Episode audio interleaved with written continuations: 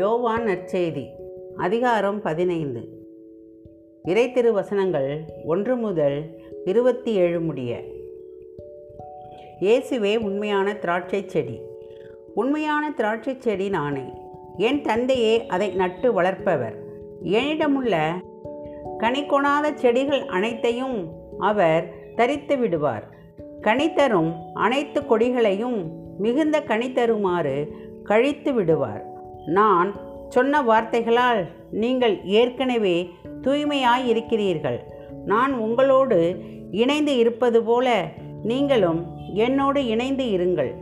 கொடி திராட்சை செடியோடு இணைந்து இருந்தாலன்றி தானாக கனித்தர இயலாது. அதுபோல நீங்களும் என்னோடு இணைந்து இருந்தாலன்றி கனித்தர இயலாது. நானே திராட்சை செடி நீங்கள் அதன் கொடிகள். ஒருவர் என்னுடனும் நான் அவருடனும் இணைந்திருந்தால் அவர் மிகுந்த கனி தருவார்.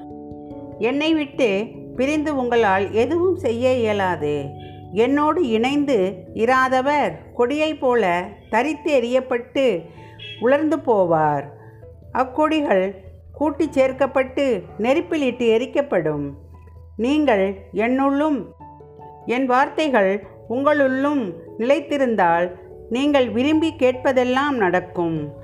நீங்கள் மிகுந்த கனி தந்து என் சீடராய் இருப்பதே என் தந்தைக்கு மாட்சி அளிக்கிறது.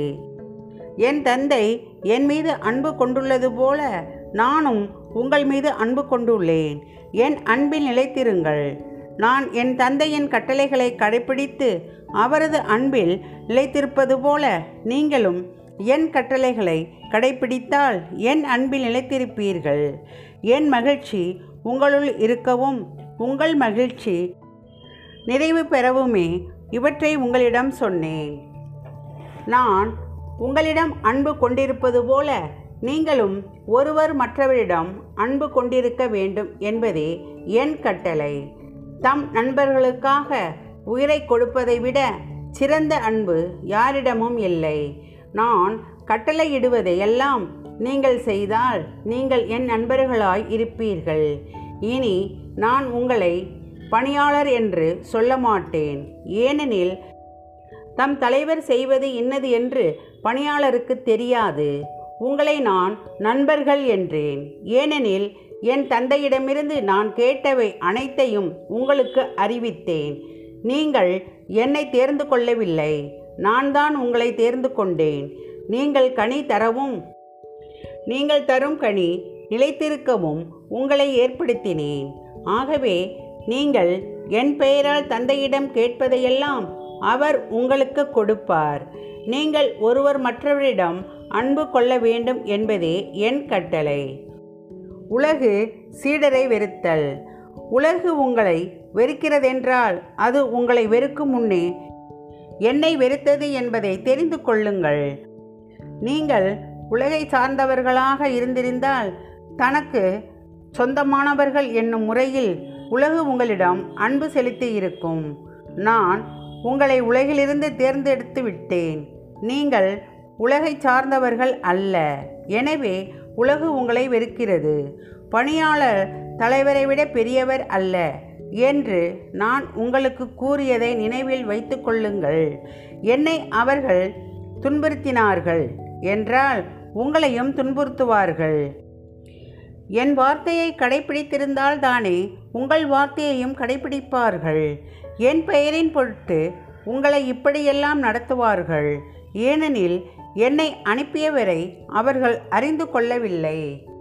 நான் வந்து அவர்களிடம் பேசி இராவிட்டால் அவர்களுக்கு பாவம் இராது.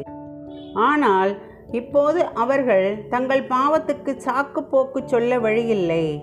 என்னை வெறுப்போர் என் தந்தையையும் வெறுக்கின்றனர். வேறு யாரும் செய்திராத செயல்களை நான் அவர்களிடையே செய்யவில்லை என்றால் அவர்களுக்கு பாவம் இராது. ஆனால் இப்போது அவர்கள் என்னையும் என் தந்தையையும் கண்டும் வெறுத்தார்கள்.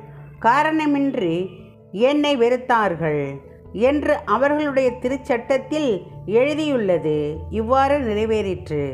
தந்தையிடமிருந்து நான் உங்களுக்கு அனுப்பப் போகிற துணையாளர் வருவார்.